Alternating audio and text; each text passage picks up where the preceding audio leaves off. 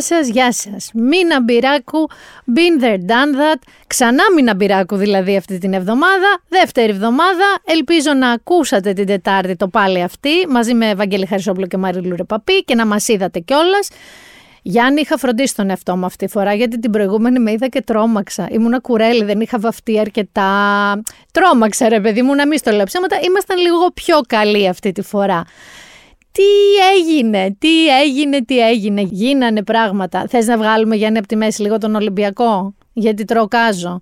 Λοιπόν, να μην χαίρεστε που ο Ολυμπιακός έχασε έτσι που έχασε. Να είστε πολύ περήφανοι που έπαιξε όπως έπαιξε και στον τελικό και όλη τη χρονιά. Αυτός ο Σέρχιο Γιουλ δεν θα μου κάτσει στο λαιμό για πολύ καιρό, θα θυμάμαι το όνομά του. Ε, και να τηρήσετε οι Ολυμπιακοί αυτά που είπε ο Μπαρτζόκας και στους παίχτες του μέσα στα αποδυτήρια που τους είπε ότι δεν θέλω στην ουσία να βλέπω χαμηλά κεφάλια, ψηλά το κεφάλι. Εντάξει, έχουμε τώρα το ελληνικό πρωτάθλημα, αλλά ρε παιδί μου, ήμασταν πάρα πολύ κοντά να το σηκώναμε. Έπρεπε να το σηκώσουμε. Το αφήνουμε αυτό, το λίγουμε. Σταματήστε να μου στέλνετε πράγματα για τον Ολυμπιακό. Ειδικά εσύ, Γιώργο, ξέρεις τι μου είπε ένας φίλος μου Παναθηναϊκός. Είχαμε παίξει τον ύμνο του Ολυμπιακού για λιγάκι. Αυτός είναι πιο Παναθηναϊκός πεθαίνεις. Και μου λέει ότι πρέπει να βάζεις PG13 και τέτοια πριν βάλεις τον ύμνο του Ολυμπιακού. Είχαμε όμως και άλλα πράγματα. Είχαμε το πιο σοβαρό πράγμα με το οποίο σας έχω ζαλίσει εδώ και κάποια επεισόδια. Ψηφίσαμε, Γιάννη μου. Ψηφίσαμε όμως. Και ας είπε ο Αλέξης Τσίπρας το πρωί της Κυριακής στο TikTok του. Τι έγινε bro, πάμε κάλπη σήμερα. Οι άλλοι θα πάνε. Οι άλλοι πάντα πάνε. Ήρθε η ώρα να αποφασίζουμε εμείς για μας. Μπρο, δεν πήγες τελικά να ψηφίσεις. Και αν πήγες να ψηφίσεις, δεν ψήφισες τον Αλέξη Τσίπρα. Πάμε να δούμε λίγο τα πράγματα πώς γίνανε. Λοιπόν, αρχικά με τα πρώτα exit poll, η φάση ήταν ψηλοπροβλέψιμη.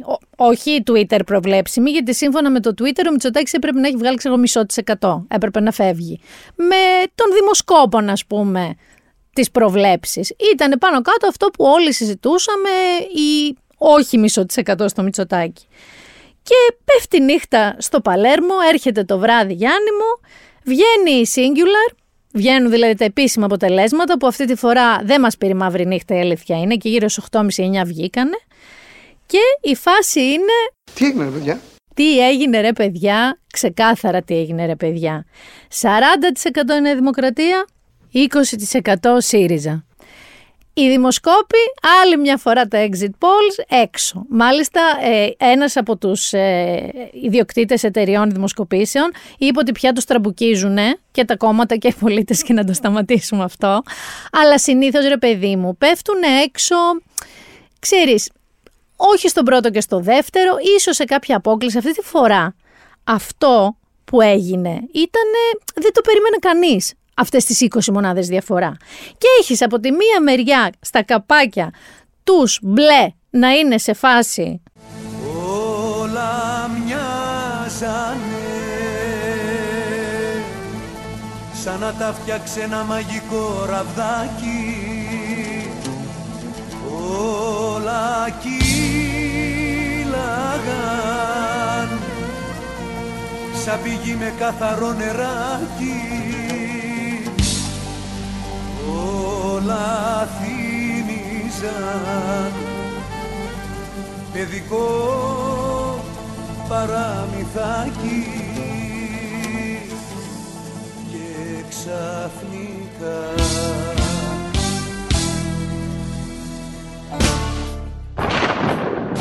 Καταιγίδα στο μυαλό μου ξέσπασε μόλις σε είδα Καταιγίδα Κανονική καταιγίδα, δηλαδή πολύ καταιγίδα και έχεις τους κόκκινους από την άλλη μεριά σε τελείως διαφορετικό mood Μαρινέλας. Άνοιξε πέτρα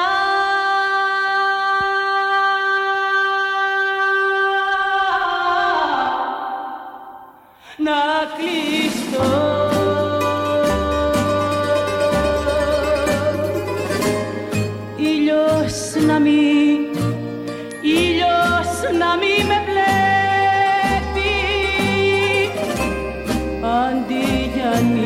νύφη πρέπει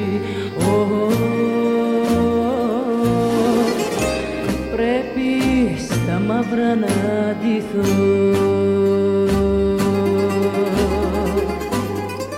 Και περνάει βραδιά και περνάει βραδιά, γιατί και η Singular δεν μπορούσε να βγάλει το τελικό τελικό.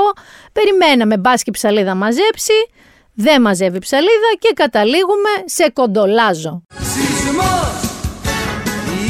αγάπη Σεισμός Τρέμει το κρεβάτι Σεισμός Όλη γη κουνιέται Τώρα ποιος κρατιέται Σεισμός Καταλήγουμε σε νούμερα που τέλος πάντων είχαμε να δούμε από το πάλε ποτέ.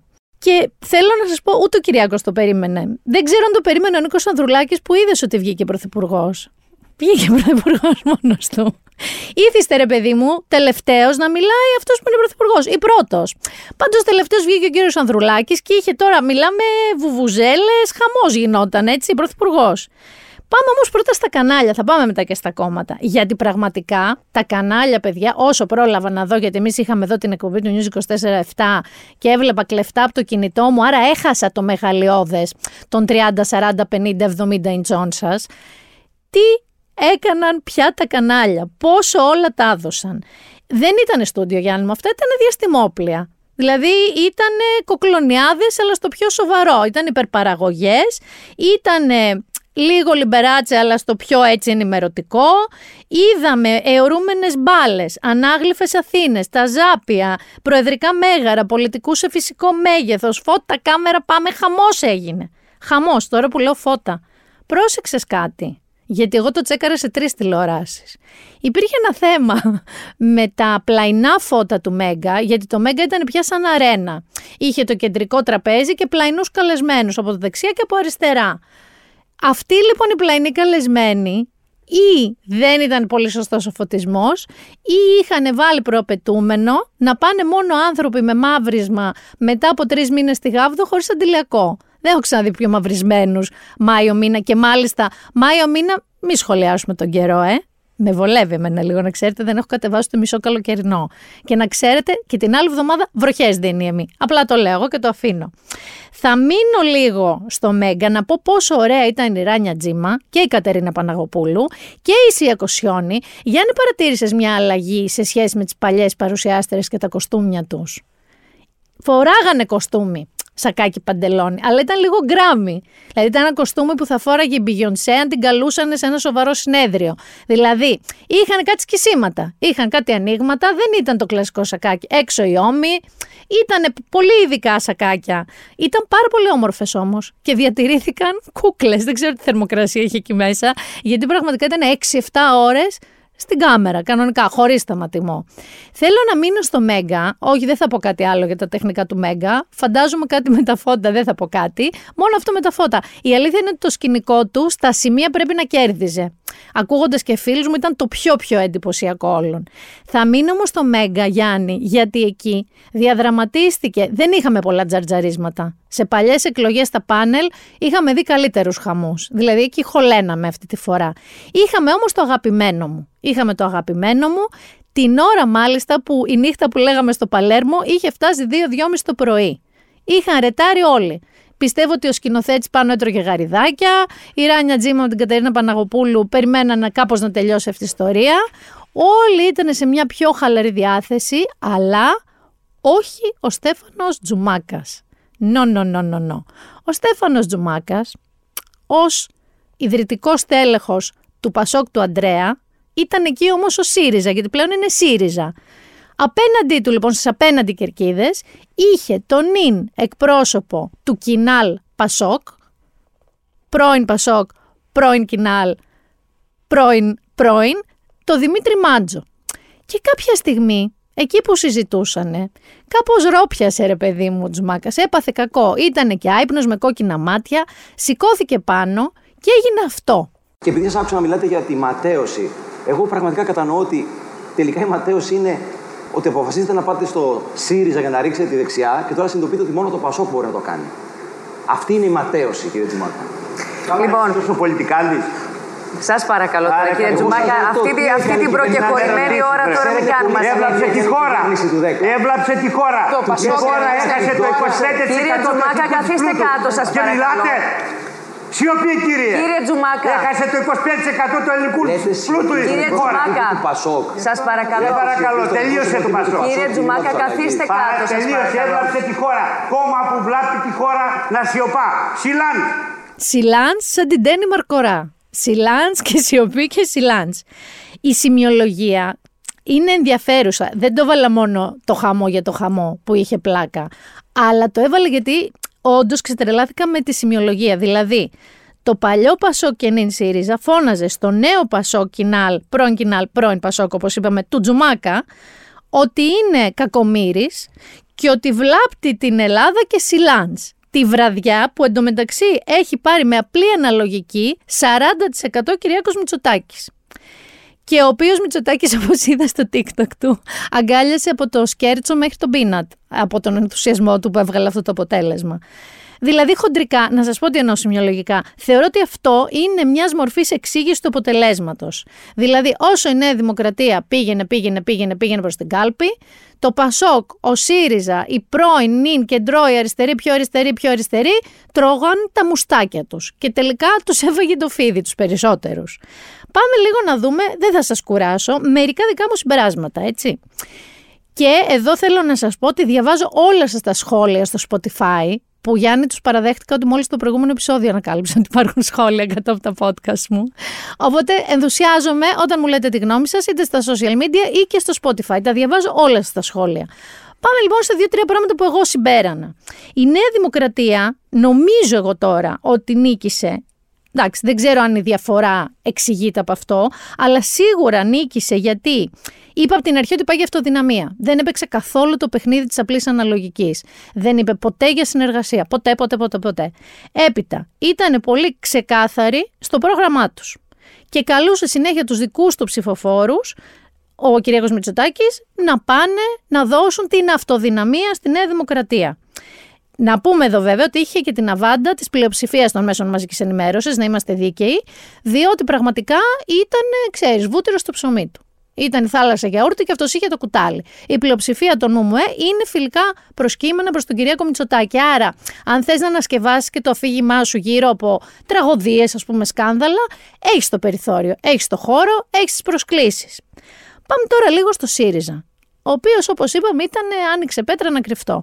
Γιατί εντάξει, αυτό δεν ήταν τώρα αποτέλεσμα. Και δεν είναι μόνο σε σχέση με το Μητσοτάκι, είναι και αυτόνομα δεν ήταν αυτό αποτέλεσμα. Γνώμη μου. Και η αντιπολίτευσή του πάρα πολύ καιρό, αλλά και όλη την προεκλογική καμπάνια ήταν πιο πολύ hashtag παρά πραγματική πολιτική.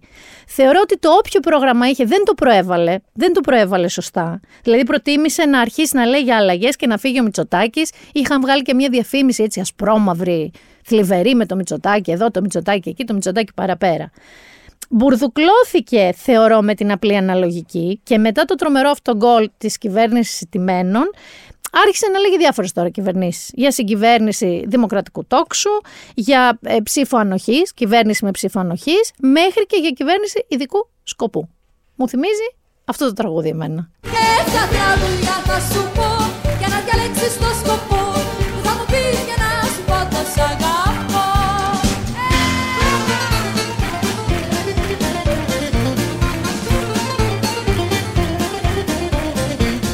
Οκ, δεν ήταν 7 οι κυβερνήσεις που πρότεινε, αλλά ήταν τουλάχιστον 3-4 εκδοχές. Αυτό λοιπόν στο μυαλό ενός ψηφοφόρου δημιουργεί, ρε παιδί μου, έτσι μια ε, ομίχλη. Ένα τελικά τι θα γίνει. Μια ομίχλη που εγώ αισθάνθηκα από ένα σημείο και μετά ότι έπαιζε και στο σε ποιον απευθυνόταν ο Αλέξη Τσίπρας. Δηλαδή τι εννοώ; Απευθυνόταν και στον hardcore ας πούμε ψηφοφόρο του ΣΥΡΙΖΑ, αλλά ήθελε και τον κεντρό, το ΠΑΣΟΚ. Ήθελε και κανένα κεντρό δεξιό άμα ψινότανε. Μίλησε και για λίγο ακροδεξιό κάποια στιγμή προς το τέλος. Εδώ να κάνω την παρένθεση, είχα πει και τότε και το λέω πάλι, δεν θεωρώ ότι είναι λάθος προσέγγιση αυτή ούτε από τον Αλέξη Τσίπρα ούτε από τα άλλα κόμματα. Γιατί ξαναλέω, δεν μιλάμε για σβάστηκες εδώ. Ήθελε κάπως δηλαδή και το μπολάκι και το χουλιαράκι και αυτά δεν γίνονται και τα δύο. Το έχουμε πει χίλιες φορές σε αυτό το podcast. Know your audience. Αποφάσισε που μιλάς. Δεν μπορείς να μιλάς σε όλους. Δεν μπορείς να μιλάς σαν το Λουμπέγκα. A little bit of Monica in my life, a little bit of Erica by my side, a little bit of Rita's all I need, a little little bit of Sandra in the sun, a little bit of Mary all night long, a little bit of Jessica, here I am, a little bit of you makes me your man. που θέλει και την Τζέσικα και τη Μόνικα και τη Μέρη και τη Γκέτη και την παραδίπλα. Στο τέλος θα χάσεις πολύ περισσότερους από ό,τι νομίζεις. Και επίσης δεν στηρίζεσαι ή τέλος πάντων δεν το λες δημόσια ότι επειδή διαβάζεις αυτά στο Twitter ή στο TikTok και επειδή οι συγκεντρώσεις σου είναι τέτοιες, μα τι περίμενες να, να μην έχεις κόσμο. Ότι αυτό είναι σημάδι νίκης.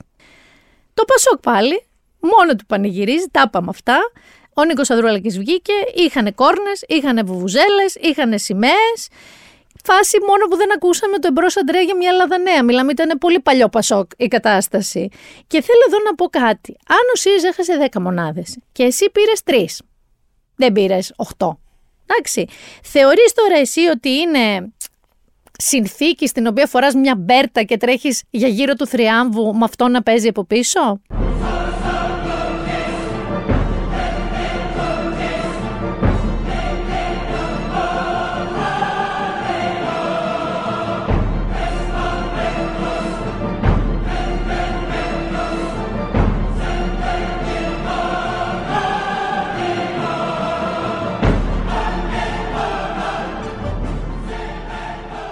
Είναι τέτοια, κύριε Νίκο μου. Δεν είναι τέτοια η κατάσταση. Λίγο τα κεφάλια κάτω, γιατί το 12 μπορεί να ξαναγίνει 10, ενώ θα έπρεπε να το πάτε 16, ξέρω εγώ, 15. Γνώμη μου. Όπως λέει και ο Θωμάς Ζάμπρας στο News 24-7, εγώ τη γνώμη μου λέω. Εντάξει, το κουκουέ είδε ότι η φάση memes, γαλλικά, εξωστρέφεια και λίγο φαν, του δώσε. Του δώσε κάποιες μονάδες προς τα πάνω. Όπως επίσης μονάδες προς τα πάνω είδε και ο Βελόπουλος και ο Κυριάκος Βελόπουλος με τις Παναγιές της Γκέισες. Εμείς εδώ γελάγαμε και την άλλη την Παναγία την Ινδιάνα την Ποκαχώντας. Αλλά αυτός με τους Έλληνες του Κασιδιάρη εκτός από 3,70 πήγε 4,46. Δεν το λες λίγο το 4,46, το λες σχεδόν 5. Ο Γιάννης, αχ, όχι εσύ Γιάννη μου, ο άλλος Γιάννης με το έναν, εσύ είσαι με δύο. Αυτός έπαθε Δημητρούλα μου, γεια σου, πάρ τα όλα δικά σου. Και όχι απλά έπαθε έξω από τη Βουλή, έπαθε έξω από τη Βουλή και κάτω από τη ζωή Κωνσταντοπούλου, την πλεύση ελευθερίας, που ήταν το πρώτο σουρπρίζ της βραδιάς των εκλογών, η ζωή και η καρδούλα της, αλλά και κάτω από ένα κόμμα το οποίο αν μου πεις εσύ, ο ακροατής, ο όποιος ακροατής, ότι δεν γκούγκλαρες, δεν θα σε πιστέψω. Δηλαδή αν εγώ έχω έναν ακροατή που του έλεγε κάποιος ποιο είναι το κόμμα νίκη και του απαντούσε, εσένα τον έναν θέλω να μου στείλεις μήνυμα. Γιατί προφανώς ψάξαμε όλοι. Είναι λοιπόν το κόμμα του Δημήτρη Νατσιού, ενός θεολόγου, ξεκάθαρα υπερπίστεως και πατρίδας όλο το σύστημα. Έχει μέσα και την ανιψιά του Αγίου Παϊσίου και μη μου την πέστε που τον λέω Άγιο Παΐσιο, έχει αγιοποιηθεί όντως από την Ορθόδοξη Ελληνική Εκκλησία, άρα τι να πω, το οποίο παραλίγο δεν μπήκε Γιάννη στη Βουλή, 2,92%. 2,92%.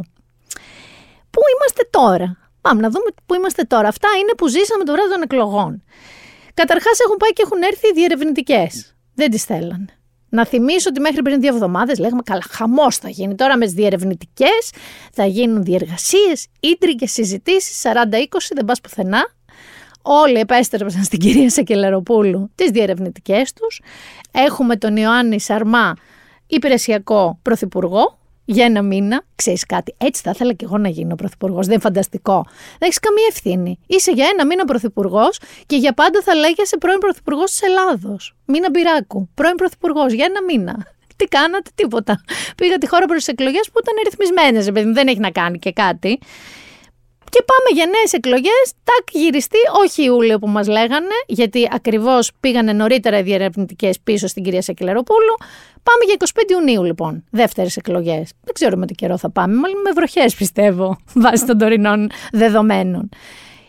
Πριν όμως πάμε να δούμε σε τι φάση βρίσκονται και τα κόμματα τώρα, οι About People, που ήταν και οι πολιτικοί αναλυτές που είχαμε εδώ στο News 24-7 να μας εξηγήσουν, βέβαια τελικά δεν χρειάστηκε να εξηγήσουν πολλά, το ξαναλέω, γιατί λέγαμε ότι θα μας εξηγήσουν σενάρια, αν οι διαφορές ήταν τρει-τέσσερι μονάδες. Δεν είναι πολλά να εξηγήσουν οι άνθρωποι για την απλή αναλογική, όμως είναι καταπληκτικοί αναλυτές.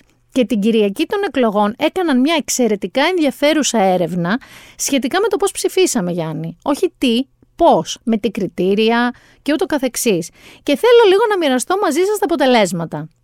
Ας ξεκινήσουμε με τους λόγους που ψηφίσατε όποιο κόμμα ψηφίσατε. 31,9% ψήφισαν με κριτήριο την καλύτερη λειτουργία του κράτους. 28,4% δηλαδή πολύ κοντά ψήφισαν με κριτήριο τις θέσεις για την οικονομία. 24,9% ψήφισαν με κριτήριο την εξωτερική πολιτική και τα εθνικά θέματα. 20%, 20,6% με τον καλύτερο ηγέτη. 18,4% με κριτήριο την αντιμετώπιση της φτώχειας. Πιο κάτω είναι η διαφθορά, για να καταλάβετε απορίες που άκουσα, μα είναι δυνατόν. Με αυτά τα κριτήρια λοιπόν ψήφισε ο κόσμος που συμμετείχε στην εκλογική διαδικασία. Ρώτησαν μόνο ανθρώπους που ψήφισαν. Στην ερώτηση αν ψήφισε ο κόσμος το λιγότερο κακό, είναι αυτό που λέγαμε για τόσες φορές ότι οι περισσότεροι ψηφίζουν το μη χειρον βέλτιστο. Δεν είναι ότι ξέρουν ότι θέλουν να ψηφίσουν αυτό.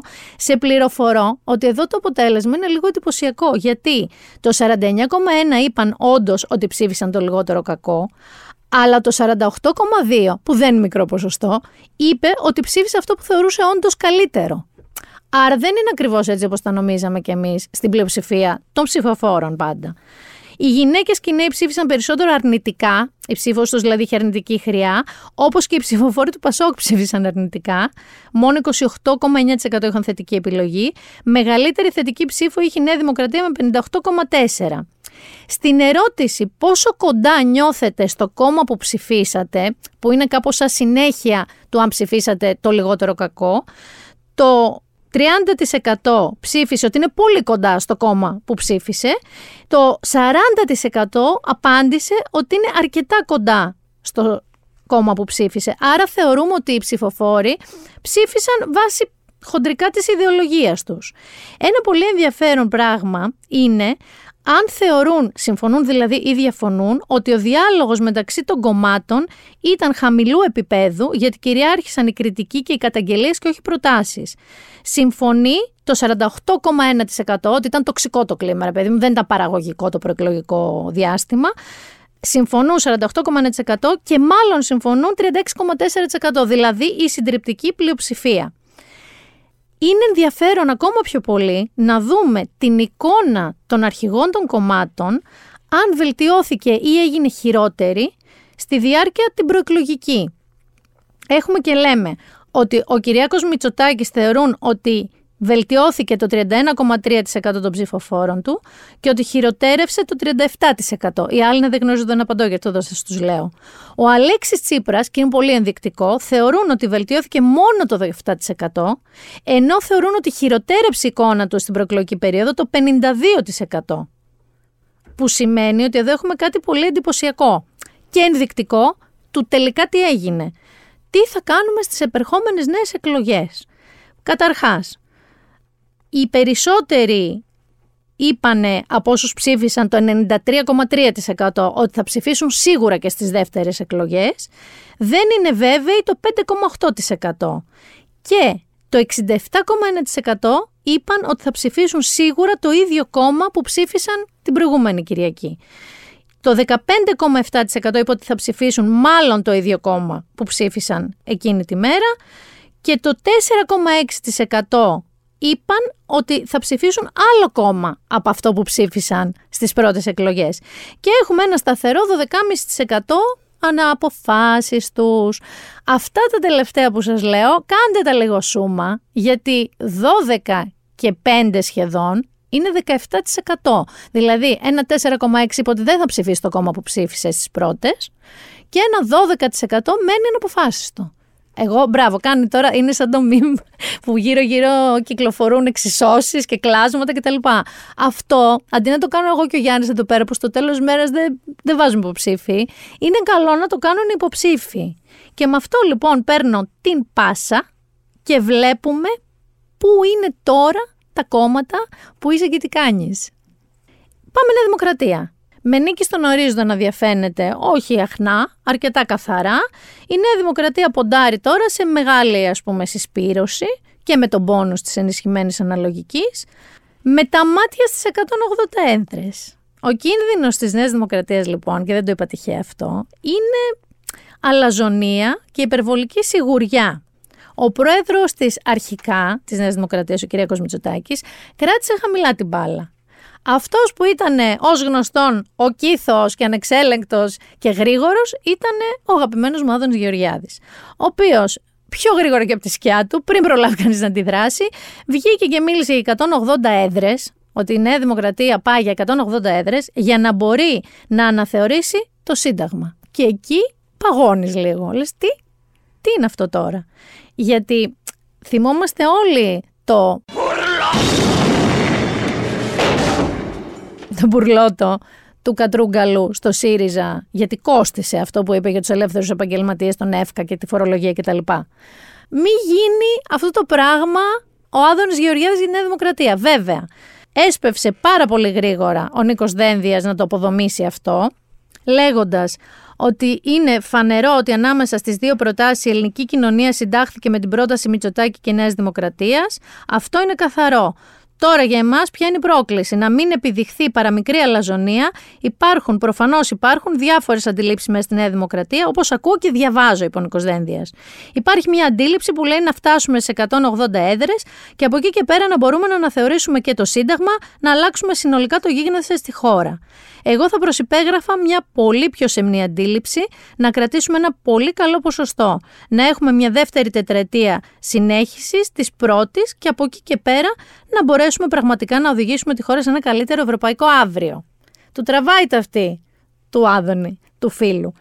Ο Άδωνης επειδή μπορεί να είναι ο κύθος, αλλά όχι μόνο προς μία μεριά, αντέδρασε πάρα πολύ γρήγορα, ανασκευάζοντας και λέγοντας ότι οι δηλώσεις του παρερμηνεύθηκαν.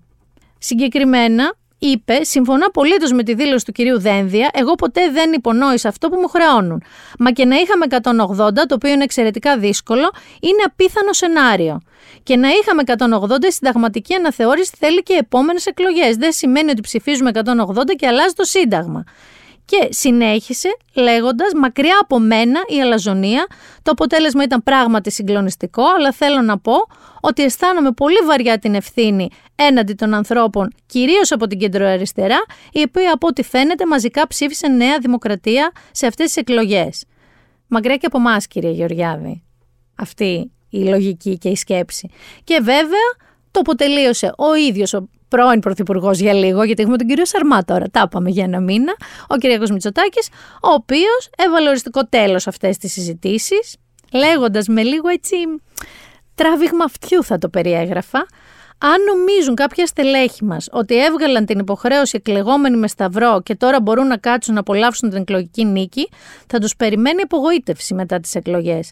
Θα αξιολογήσω όλα τα στελέχη και έχω την απέτηση να τρέξουν για το κόμμα όσο και για τον εαυτό τους, είπε συγκεκριμένα. Και τους προειδοποίησε ότι θα υπάρχει, λένε, ένας αυστηρός μηχανισμός παρακολούθησης. Δεν λέμε όμως αυτές τις λέξεις, κύριε Μητσοτάκη, μετά το πρέντα τώρα, το παρακολούθησης, της προεκλογικής δραστηριότητας σε αυτή την περίοδο και είπε πιο πολύ θα μετρήσει τι έκαναν σε αυτές τις εκλογές παρά σε τι σειρά είχαν στις προηγούμενες. Θα θυμίσουμε μετά τη διαδικασία με την οποία ψηφίζουμε στις 25 Ιουνίου, γιατί δεν βάζουμε όντως σταυρό. Και άδειασε λίγο ευθέως και τον κύριο Γεωργιάδη, λέγοντας ότι ήταν λάθος αυτές οι δηλώσεις. Νομίζω διορθώθηκαν και στην πορεία, διορθώθηκαν πάρα πολύ γρήγορα. Δεν αποτυπώνουν τη δική μου φιλοσοφία, είπε ο κ. Μητσοτάκης και πρόσθεσε. Είναι αδύνατον η Νέα Δημοκρατία να πάρει 180 έδρες, ειδικά αν μπουν περισσότερα κόμματα στη Βουλή. Το Σύνταγμα εξάλλου προβλέπει 180 για να αναζητήσουμε συνενέσεις.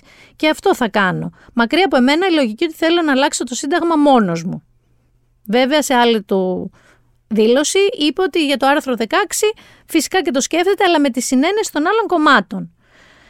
Πάμε τώρα λίγο στο ΣΥΡΙΖΑ, γιατί εδώ είχαμε μπαμ Άδωνη, μάζεμα Δένδια, Καραμάζεμα Μητσοτάκη. Πάμε στο ΣΥΡΙΖΑ. Γιάννη, στο ΣΥΡΙΖΑ τα πράγματα δεν είναι τόσο έτσι τρεις δηλώσεις.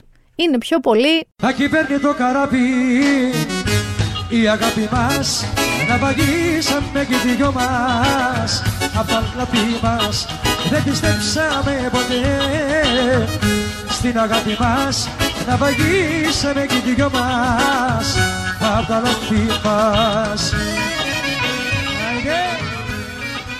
Εντάξει, δεν είναι τελείω ρε παιδί μου κυβέρνη το καράβι. αλλά και λίγο είναι, θα σας πω τι εννοώ. Προφανώς θα πάνε με αρχηγό τον Αλέξη Τσίπρα, δηλαδή δεν παίζει. Να, είναι αυτοκτονικό να μην έχουν τον Αλέξη Τσίπρα και στις δεύτερες εκλογές. Δεν ξέρω βέβαια τι έτσι Άγγλοι θα έχουν προεκλογικά, δηλαδή πού θα στοχεύσουν. Ε; Γιατί για να συνεδριάζουν και σήμερα που εμείς γράφουμε και δεν ξέρω ακριβώς τι θα πούνε εκεί πέρα. Έχω ακούσει διάφορα κουτσομπολιά, έχω μάθει από τα πηγαδάκια τα δημοσιογραφικά, αλλά δεν μπορώ να τα μεταφέρω γιατί δεν είναι διασταυρωμένα. Οι περισσότεροι είναι αυτής της λογικής. Ότι ο Αλέξης Τσίπρας πρέπει να συνεχίσει μέχρι τις 25 Ιουνίου, αν μη τι άλλο. Δεν έχουν όλοι την ίδια γνώμη, Γιάννη μου. Βγήκε από το πουθενά κανονικά όμως πυροτέχνημα ο κύριος Παπαδημούλης και είπε ότι κανονικά θα πρέπει να έχει, να έχει μια ψηλή επικαρπία ας πούμε ο κύριος Τσίπρας. Όχι ψηλή κυριότητα λέμε και επικαρπία είναι η άλλη να είναι τέλος πάντων από πάνω ο Αλέξη Τσίπρας, αλλά μαζί του μπροστά να είναι νεότερα στελέχη. Όπως είναι η κυρία Χτσιόγλου, ο κύριος Χαρίτσης, ο κύριος Νασουλιόπουλος που είναι πιο νέοι. Πιο έτσι, λιγότερο καμένοι θα το πω εγώ σε σχέση με τον τωρινό Αλέξη Τσίπρα. Εκεί γίναν κάποιοι πάρα πολύ έξαλλοι, όπως η κυρία Ρένα Δούρου που είπε αειδιαστικές τις δηλώσεις του κύριου Παπαδημούλη. Η Πόπη Τσαπανίδου δεν έχει ποστάρει τίποτα και επειδή είναι επικοινωνιακή και είναι μες στην επικοινωνία, θα προτείνω να βάλει κάτι άλλο. Γιατί έχουν μείνει κάτι, το παρατηρούσα. Έλεγα δεν έχει βάλει τίποτα η Πόπη Τσαπανίδου. Έχει μείνει σε κάτι πώς τους πετσόκοψες έτσι, από κάτι συγκεντρώσεις που είχε κάνει ο Αλέξης Τσίπρας. Λίγο ανεβάστε κάτι, εκπρόσωπος είστε κι εσείς, κάποια δήλωση, ξέρω εγώ. Πάντως, θα είμαι πολύ ειλικρινή. Σε ανθρώπινο επίπεδο, δεν θα ήθελα καθόλου να είμαι στη θέση του Αλέξη Τσίπρα. Είναι πώς είχε γυρίσει ο Ρακιτζή από το Eurovision; Θυμάσαι μου, αλήθεια.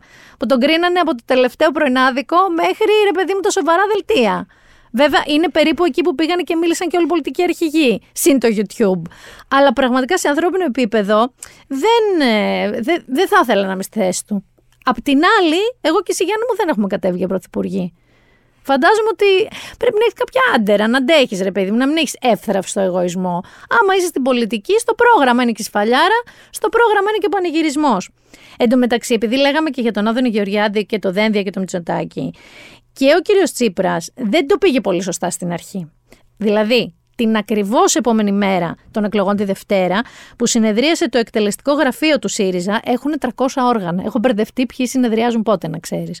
Αλλά αυτή τη φορά ήταν το εκτελεστικό γραφείο. Βγήκε και έκανε κάποιες δηλώσεις, οι οποίες στην πραγματικότητα πάλι, πάλι τα βάζανε πάλι με το Πασόκ. Τα βάζανε με την υπόλοιπη αριστερά που ήταν επιθετικός και προεκλογικά. Δηλαδή τους είχε πετάξει ένα μπαλάκι, όχι μπαλάκι, μπαλα bowling, ότι εσείς θα φταίτε αν δεν βγει ο προοδευτικός, ας πούμε, λαός, ο προοδευτικός κόσμος. Συγκεκριμένα η δήλωσή του ήταν. Έχω μάθει στις δύσκολες στιγμές να αναλαμβάνω την ευθύνη και να μην εγκαταλείπω τη μάχη. Είμαι εδώ, δεν θα εγκαταλείψω ούτε τώρα, στη μέση μάλιστα ενός δύσκολου αγώνα. Χθες ήταν μέρα εκλογών. Συνεχίζει και λέει: Οι προοδευτικές δυνάμεις, τις οποίες τίναμε το χέρι της συνεργασίας καθ' όλη την προεκλογική περίοδο, είχαν μέτωπο σχεδόν αποκλειστικά ενάντια στο ΣΥΡΙΖΑ. Και χθες, την ώρα μιας ιστορικής εκλογικής νίκης της δεξιάς, αυτοί πανηγύριζαν περισσότερο από τους Νεοδημοκράτες για την πτώση των ποσοστών του ΣΥΡΙΖΑ. Εμείς κοιτάζαμε τη χώρα, εκείνη το δικό τους χωράφι. Πες μου, εσύ αν ήσουν Ανδρουλάκης, πώς θα το έπαιρνες αυτό, που είσαι και πρωθυπουργός; Βάσει της Κυριακής. Είσαι και πρωθυπουργός. Δεν το πήρε καλά. Δεν το πήρε καθόλου μα καθόλου καλά. Μεταξύ άλλων, όχι ο ίδιος, έβγαλε το Πασόκ μια ανακοίνωση, όπου έλεγε θα μείνετε στη μνήμη των προοδευτικών πολιτών ως αυτός που έδωσε το φιλί της ζωής στην κυβέρνηση Κυριάκου Μητσοτάκη. Δεν πάει πολύ καλά αυτό το πράγμα. Δηλαδή, κύριε Τσίπρα, αν θέλετε, το λέω εγώ τώρα, σταματήστε το. Δηλαδή, σταματήστε αυτό. Με... Δεν πρόκειται να συνεργαστείτε. Δεν συνεργαστήκατε όταν μπορούσατε. Τώρα ο καθένας σας κοιτάει όντως το χωράφι του για να μην πάει φούντο, να φυτρώσει και τίποτα. Έχω πιο ενδιαφέρον beef όμως. Μεγάλο beef. Σωστό beef. Έχω beef Νίκης, κόμματος Νίκης, έτσι, με Κυριάκο Βελόπουλο. Με Ελληνική Λύση. Οι οποίοι τσακώνονται για το ποιος είναι πιο πατρίς θρησκεία οικογένεια, ποιος είναι πιο. Πνεύμα και ηθική πνεύμα και ηθική. Και μάζεψα εδώ, να σας πω, τις θέσεις τώρα του καθενός. Χοντρικά τώρα θα σας τις πω, να καταλάβετε λίγο που βρισκόμαστε. Ελληνική λύση. Για εμάς ισχύει η Ελλάδα μπροστά πρώτα οι Έλληνες. Και λέει η ελληνική λύση. Κανένας Έλληνας άνεργος. Δεν ξέρω πώς γίνεται. Καμία κατάσχεση σε σπίτια Ελλήνων. Καμία εισαγωγή προϊόντων που παράγει και η Ελλάδα. Δεν φτάνουν όλα, να ξέρετε, γιατί πολλοί δεν είναι γεωργοί. Κανένα ευρώ σε πρόσφυγες, οι Έλληνες υποφέρουν. Κανένας Έλληνας μετανάστης στο εξωτερικό, καμία αναφορά της Μακεδονίας μας στο όνομα των Σκοπίων, καμία υποχώρηση εναντίον της Τουρκίας, κανένας δεν είναι φίλος μας αν δεν κερδίζει η Ελλάδα. Αυτό μου αρέσει πάρα πολύ σαν point. Αν δεν κερδάει η Ελλάδα, κανείς δεν είναι φίλος μας. Δεν ξέρω πώς ορίζεται, πώς μετριέται το μέτρικ αυτό που με μπερδεύει. Όχι στις επενδύσεις ξεπούλημα της δημόσιας περιουσίας, είμαστε μόνον Έλληνες, ούτε δεξί ούτε αριστεροί. Αυτή είναι η ελληνική λύση. Ωραία, αυτή είναι η θέση της.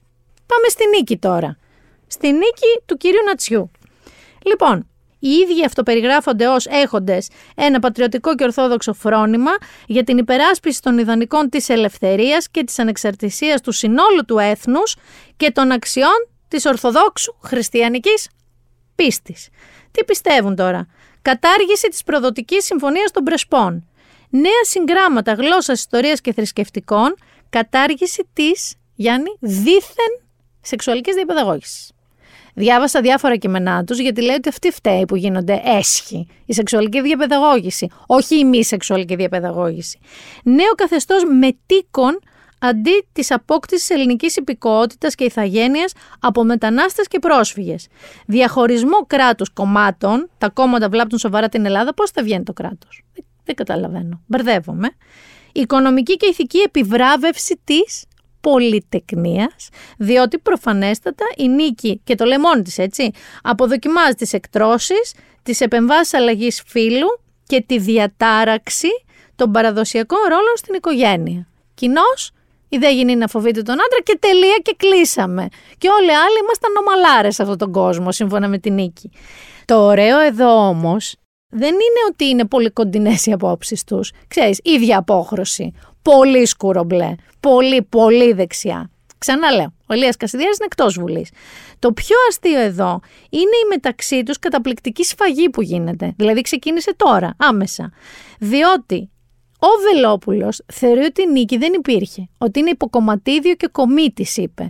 Την οποία την νίκη την έστησε η Νέα Δημοκρατία για να του φάει ψήφους ότι δεν υπάρχει εκεί κάτι, είναι ένα κόμμα που έφτιαξε η Νέα Δημοκρατία για να του πάρει τις ψήφους. Μάλιστα το είπε πολύ ποιητικά, δραματικά θα έλεγα, ότι μας φίνωσαν και μια μαχαιριά στην πλάτη. Λέγοντας, έχω ετοιμάσει ολόκληρο φάκελο πώς κινήθηκε στη Βόρεια Ελλάδα ένας κομίτης περίεργος που έφερε η Νέα Δημοκρατία γιατί τη βόλευε. Δεν θέλω να πω ούτε το όνομά της, δεν είπε το όνομα του κόμματος Νίκη, έτσι. Ε, γιατί δεν θεωρώ ότι είναι κόμμα έρχεται η νίκη. Σου λέει τι πες ρε, όχι ακριβώς έτσι, αλλά λέει ότι τα στοιχεία του Βελόπουλου συναγωνίζονται σε γνησιότητα τις επιστολές του Ιησού. Θυμάσαι που, που λέγε επιστολές του Ιησού, υπογεγραμμένες να ήταν άραγε αυτές οι επιστολές. Είχαν πάνω αυτόγραφο. Λέει λοιπόν ο κύριος Νατσιός, κάκιστη επιλογή του κύριου Βελόπουλου να υποβαθμίσει τη δημοκρατική γνώμη 172.000 Ελλήνων. Για δεν είναι αστείο. 172.000 Έλληνες στηρίζουν νίκη, έτσι. Οι οποίοι γνωρίζουν σαφώς τις επανειλημμένες και ξεκάθαρες δημόσιες δηλώσεις μας ότι η νίκη θεωρεί τη Νέα Δημοκρατία καταστροφική για την Ελλάδα και δεν πρόκειται πουδενή λόγο να συνεργαστεί μαζί της. Υπήρχε αυτή η περίπτωση; Θα πηδηχτώ από το παράθυρα. Αλήθεια. Και στην ίδια ανακοίνωση η Νίκη συνεχίζει και λέει: Δεν ξέρουμε τι να του ευχηθούμε, του κ. Βελόπουλου. Ο Ιησούς ή ο Δίας μαζί σου. Η αλήθεια είναι ότι με το βιβλίο του Ιησούς και Δίας μας έχει μπερδέψει για το ποιον ακριβώς έχει για Θεό του. Σαφώς όμως ένας άνθρωπος που διακήρυται δημοσίως ότι ο Ιησούς είναι νόθο παιδί Έλληνα στρατιώτη, δεν μπορεί να αυτοτιτλοφορείται Ορθόδοξος. Οι ψεύτες και οι κλέφτες τον πρώτο χρόνο χαίρονται, λέει ο λαός μας.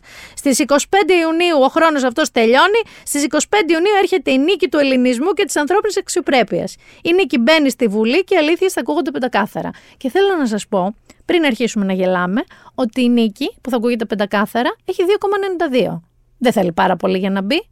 Δεν θέλει. Και ο λόγος που σας διαβάζω όλα αυτά είναι μη και σας έρθει, επειδή πολλοί από εσάς δεν διαβάζετε είναι σαν αυτούς που έχουν διαβάσει τον τίτλο ενός άρθρου, όχι μέσα, και το κάνουν σε ρε, παιδί μου. Μπορεί να πείτε, χαχαχα, τι είναι αυτή, είναι και αυτή θα ψηφίσω. Αλλά να ξέρετε τι λέει ο καθένας. Έχουμε και τις καρδούλες της ζωής, η οποία δήλωσε πολύ γλυκά και όμορφα με το νέο της αυτό ότι είναι σίγουρη ότι θα μπει στη Βουλή. Είναι πολύ κοντά πλάκα-πλάκα στο να μπει στη Βουλή. Και θέλω να σας πω ότι θα ξαναέχετε την ευκαιρία. Γιάννη, θυμάσαι πόσο άδοξα είχε πέσει η κυρία Λατινοπούλου; Θυμάσαι πόσο άδοξα είχε πέσει ο κ. Μπογδάνος; Θέλω να σας πω σε όλους ότι θα ξαναγίνει η διαδικασία με τον Άριο Πάγο. Πάλι όλα τα κόμματα θα καταθέσουν τα χαρτιά τους που λέω εγώ, κάποιοι θα κοπούν, κάποιοι όχι. Επειδή τότε είχε δημιουργηθεί θέμα με τα ονόματά τους, ότι ήταν κοινά, υπήρχε ένα θέμα, αποφάσισαν ότι θα κατέβουν με νέα ονόματα στα κόμματά τους. Ο κύριος Μπογδάνος λοιπόν είναι η πατριωτική δύναμη και η Αφροδίτη Λατινοπούλου είναι, Γιάννη, η φωνή της λογικής. Όχι δεν είναι μέτα, δεν είναι τίποτα. Το κόμμα της κυρίας Λατινοπούλου, Κάζο, αν περάσει από τον Αριοπάγο, θα είναι υποψήφια και η κυρία Βατίδου που λέγαμε και υπνοθεραπεύτρια, που δεν θυμάμαι το όνομά της τώρα. Λέγεται Φωνή της λογικής. Οπότε, αν τυχόν θέλετε και είχατε κάποια κάψα για εκεί, γιατί και οι δύο δηλώνουν ότι είναι πολύ αισιόδοξοι ότι θα μπουν στη Βουλή, τελικά από εκεί που βρεθήκαμε με πεντακομματική, κοίτα βρεθούμε με 8-9 κόμματα όλα αυτού του υφάσματος. Πολύ πατρίδα, πολύ θρησκεία, πολύ οικογένεια, πολύτεκνη, ε, σταυρό και τέτοια. Με το σταυρό στο χέρι. Εδώ τώρα θέλω να σας πω ότι θα επιμείνω. Ακόμα και αν ένα από αυτά τα πράγματα είναι που θέλετε να ψηφίσετε. Γιατί δεν έχω λόγος ότι θα ψηφίσετε. Θα επιμείνω να πάτε να ψηφίσετε. Και δεν ψηφίζετε Ολυμπιακό Παναθηναϊκό, παιδιά. Δηλαδή δεν ψηφίζετε, γιατί άκουσα και αυτό. ΣΥΡΙΖΑ Δημοκρατία. Δεν έχει γίνει στα χρονικά. Δηλαδή δεν θα πάτε στις εκλογές και θα σας δώσουν ένα ψηφοδέλτιο, ένα Δημοκρατία, ένα ΣΥΡΙΖΑ για να διαλέξετε. Δεν είναι έτσι. Θα σας δώσουν ξανά όλα τα ψηφοδέλτια όλων των κομμάτων που θα έχουν εγκριθεί από τον Αριοπάγο. Άρα μπορεί να είναι κι άλλα ή λιγότερα, θα δείξει. Και εσείς το μόνο που δεν θα κάνετε αυτή τη φορά είναι να σταυρώστε. Δεν σταυρώνουμε, είναι με λίστα. Δηλαδή, λένε ότι συνήθως οι αρχηγοί των κομμάτων, αυτοί οι οποίοι βγήκαν πρώτοι στα ψηφοδέλτια της κάθε περιφέρειας βουλευτές, θα είναι ψηλά και στη λίστα ώστε να εκλεγούν σίγουρα. Αλλά όπως είπε ο κ. Μητσοτάκης, πώς κάνουμε τα μάτια, σε βλέπω, σε κοιτάω, γεράκι, θα τους κοιτάει να δει ποιου θα βάλει πάνω και ποιου θα βάλει κάτω. Ένα άλλο πράγμα όμως που δεν πρέπει να κάνετε, ενώ πρέπει να πάτε να ψηφίσετε, ας ρίξουμε λίγο ακόμα την αποχή, ρε παιδιά. Δηλαδή, είναι κρίμα να σταματήσετε, λέω, να παίρνετε σαν δείγμα, ένδειξη ή και απόδειξη, γιατί γι' αυτό το έχω ακούσει, τι γράφετε στο Twitter και στο Facebook και στο TikTok. Γιατί έχω καεί, είναι αυτός ο αλγόριθμος του TikTok που έκατσα και είδα δύο-τρία τέτοια βιντεάκια και με έχει διαλύσει. Μιλάμε τώρα ότι έχετε εξισαλώσει η μεν μπλε έχετε μαζέψει όλες τις φορές που είτε ο Λέξ Τσίπρας είτε κάποια στελέχη του, είτε σε εκπομπές, είτε σε συγκεντρώσεις τους, είπαν ότι είναι καθαρή νίκη ΣΥΡΙΖΑ ή οριακή αλλά καθαρή νίκη ΣΥΡΙΖΑ και το είπαν και πολλές φορές και το πετάτε στα μούτρα των απέναντι, η δε κόκκινη έχετε αρχίσει και μιλάτε για χούντες, για ορμπάν, για νοθεία, αυτά μου πετάει το TikTok. Παιδιά, πραγματικά, να σας το πω και πρακτικά, ακόμα και σε χώρες τύπου Αμερική, Τραμπ, δείτε. Ερντογάν, που καταγγέλνουν γενοθεία, δεν καταγγέλνουν νοθεία 20 μονάδες. Συνήθως η γενοθεία καταγγέλνουν όταν είναι μία-δύο μονάδες, μία κάτω από μία και σου λέει εδώ κάτι έχει παίξει. Θα το καταγγείλω. Δεν παίζει νοθεία 20 μονάδες. Δηλαδή, τι, τι σκατά είχαν στο κεφάλι τους αυτοί που νοθεύανε. Πάμε να τεινάξουμε την μπάνκα στον αέρα. Επίσης, ε, Έχετε πει ότι φεύγετε από τη χώρα. Μετά είπαν όμως ότι δεν φεύγουν. Θα κάτσουν να πολεμήσουν. Ο κεφιστός θα συνεχίσει να είναι μποτιλιαρισμένος. Δεν θα φύγει κανείς. Μετά είπανε ότι ενώ από τη μία ψηφίσανε για το καλό του λαού, αυτό ήταν το κριτήριό τους, ο λαός δεν ψήφισε σωστά, οπότε έχουν ευχηθεί.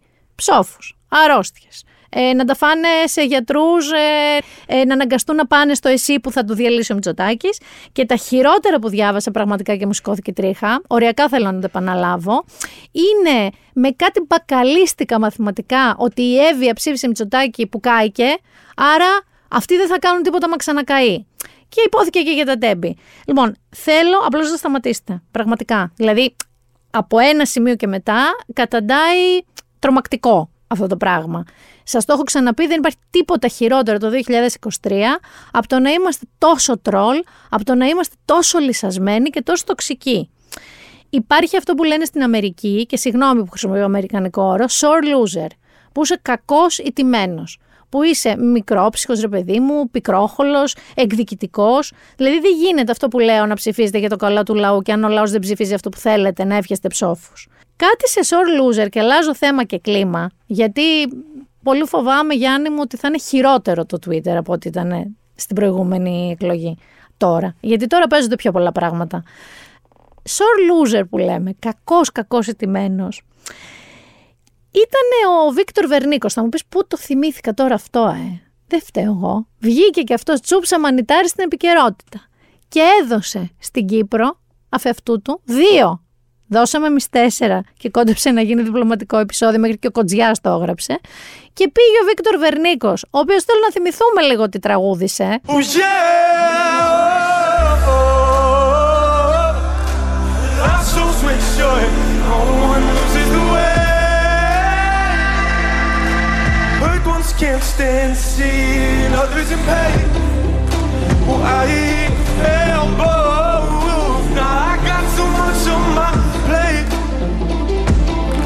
And I save all the others, cause for me it's too.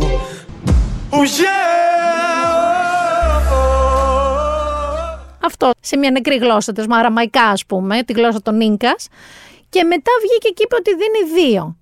Και μάλιστα αυτά τα σχολίασε στη Δανάη Μπάρκα. Πάμε λίγο να ακούσουμε το απόσπασμα. Συνεχίζει, αν προσέξετε, να μιλάει μια μη νεκρή γλώσσα.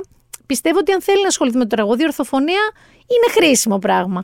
Πάμε να ακούσουμε τι είπε. Θέλω να σε ρωτήσω κάτι. Είσαι πάρα πολύ νέος άνθρωπος, έχεις όλη τη ζωή μπροστά σου. Εκείνη την ώρα, σε αυτό το απόσπασμα που είδαμε, που σε ρώτησε για να δώσεις τη βαθμολογία σου, δεν υπάρχει μέσα στο μυαλό σου καθόλου ξέρεις, αυτό που σκεφτόμαστε ότι Ελλάδα, Κύπρος, χώρες αδελφές, ξέρεις ότι συνήθως στηριζόμαστε. Εσύ με πολύ άνεση είπες δύο. Θα δίνα το δύο εκεί. Ε, είναι, το βλέπεις εντελώς μουσικά, δηλαδή εξετάζεις μόνο το τραγούδι. Ναι, ναι, τελείως.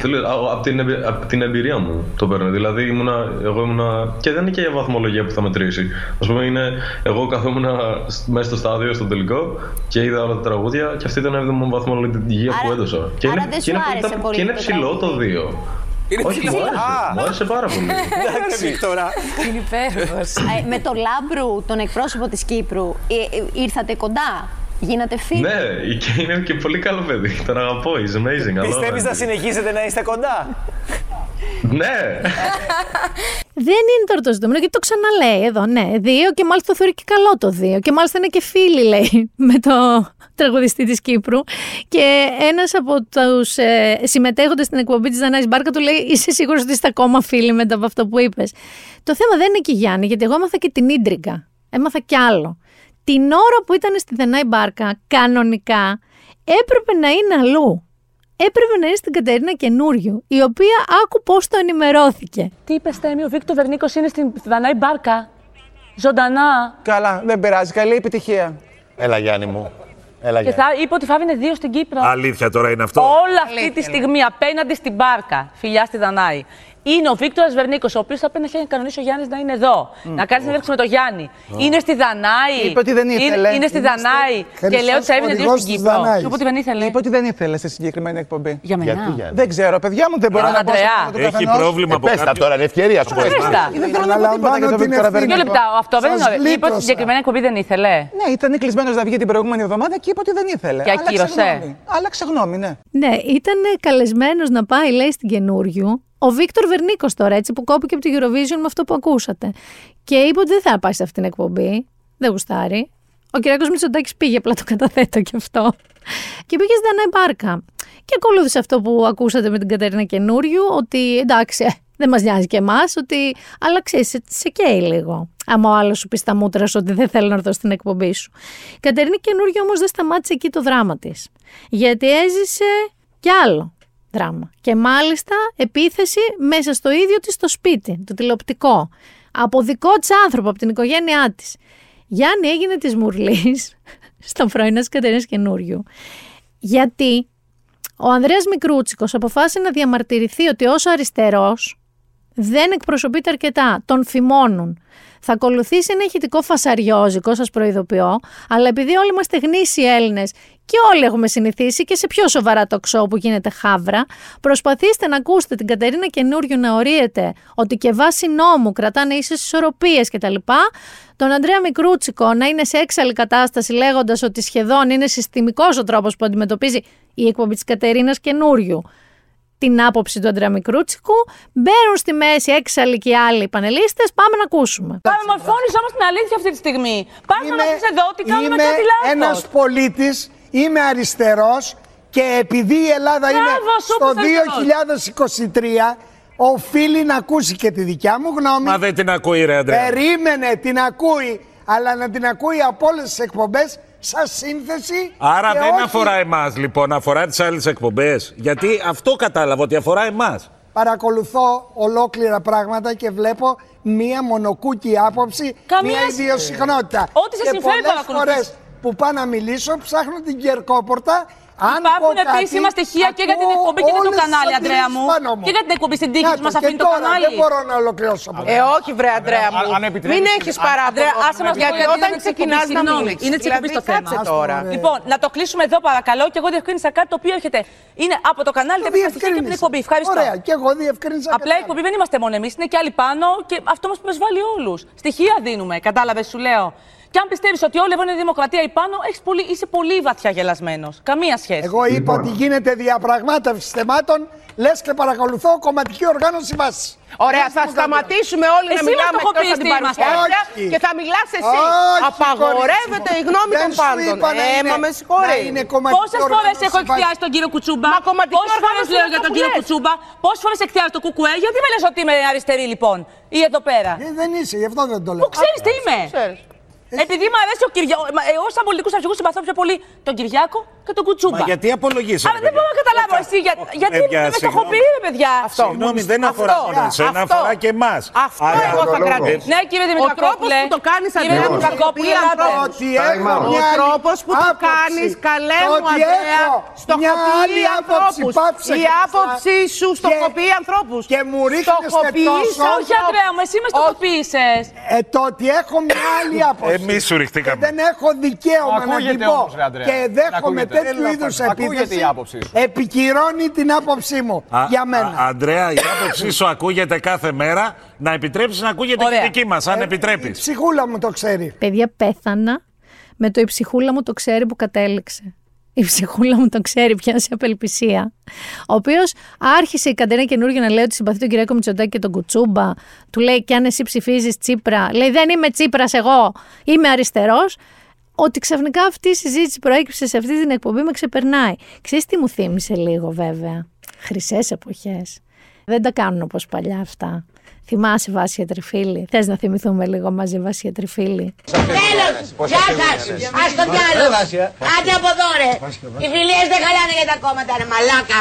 Οι φιλίες είναι φιλίες! Οικογενειακές ιστορίες. Παιδιά, συγγνώμη τώρα για τη βρισιά, αλλά τι να κάνω. Εκείνη την είχε πει, έχει μείνει στην ιστορία. Αλλά βλέπετε ότι στις οικογένειες, στις τηλεοπτικές και στις φιλίες, α, δημιουργείται εντασούλα. Και μια και λέω για οικογενειακές εντασούλες, πού λες ότι θα πάω μετά, εσύ Γιάννη; Θα πάω στο Στέφανο. Στο Στέφανο Τσιτσιπά. Με τη μάνα του, παιδιά. Με τη μάνα του με την οποία έγινε αυτό. Μη μιλάς, μη μιλάς στα ρώσικα. Μη μιλάς στα ρώσικα, μη μιλάς. Μιλάς στα ελληνικά. Στα ρώσικα μη μιλάς. Πάω να σερβίρω και μιλάς στα ρώσικα. Φύγε από το γήπεδο καλύτερα. Μη μιλάς στα ρώσικα. Μαλακισμένη είσαι τελείως. Δηλαδή δεν μπορώ να καταλάβω. Τι, τι, τι περνάει από το μυαλό σου. Μιλάει στη, στη δικιά της γλώσσα. Μπροστά, έλα. Έγινε όλο αυτό. Τα είπαμε λίγο και στο παλευτή, γιατί έπαιζε ο Τσιτσιπάς με Ρώσο, με το Μετβέντεφ και η μαμά του, που είναι ρωσικής καταγωγής, η γυναίκα του φώναζε στα ρωσικά. Πρώτον, τη μάνα σου δημόσια δεν τη λες έτσι. Και δημόσια δεν εννοώ σε ένα ολόκληρο γήπεδο τέρνης με άπειρα κανάλια να το καλύπτουν, εννοώ και δημόσια, εννοώ στο πεζοδρόμιο που σε έχει τσαντήσει. Διότι μετά αυτό είναι αμάζευτο. Όπως αστείο και αμάζευτο ήταν και αυτό που είπε ο μπαμπάς του Τσιπά. Αυτός ο καημένος άνθρωπος έχει προσπαθήσει να μαζέψει ό,τι δεν μαζεύεται. Ακούστε δηλαδή τι είπε. Είπε λοιπόν ότι το ατυχές συμβάν που κάνει το γύρο του διαδικτύου δεν είναι τίποτα. Παρά μόνο μια ένταση μεταξύ μητέρας και γιου. Αν ο ο αδερφός μου είχε πει στη μάνα μου αυτό ακόμα και στο σπίτι, θα έτρωγε μια σφαλιάρα από εδώ μέχρι απέναντι. Όχι να της το πει σε γήπεδο τέννης. Η μητέρα του λειτουργήσε με το αίσθημα της μάνας και προσπάθησε να βοηθήσει το παιδί της. Ο Στέφανος ήθελε να δείξει ότι μπορεί να ανταπεξέλθει μόνος του στον αγώνα, χωρίς την υποστήριξη της μητέρας του, γιατί δεν ήθελε να δείξει ευαίσθητες πτυχέ στον αντίπαλο. Συγγνώμη, αλλά από το να θες να μην δείξεις ευαίσθητες πτυχέ μέχρι το να δείξεις αυτό, είναι κάπου όλες οι ήπειροι μαζί δρόμος. Δηλαδή, είναι τεράστια η απόσταση από το ότι ε, δεν ήθελε να φανεί βουτυρομπεμπέ μαμάκιας μέχρι το να τη βρίζεις και α. Αυτό λοιπόν είναι το ένα πραγματικό.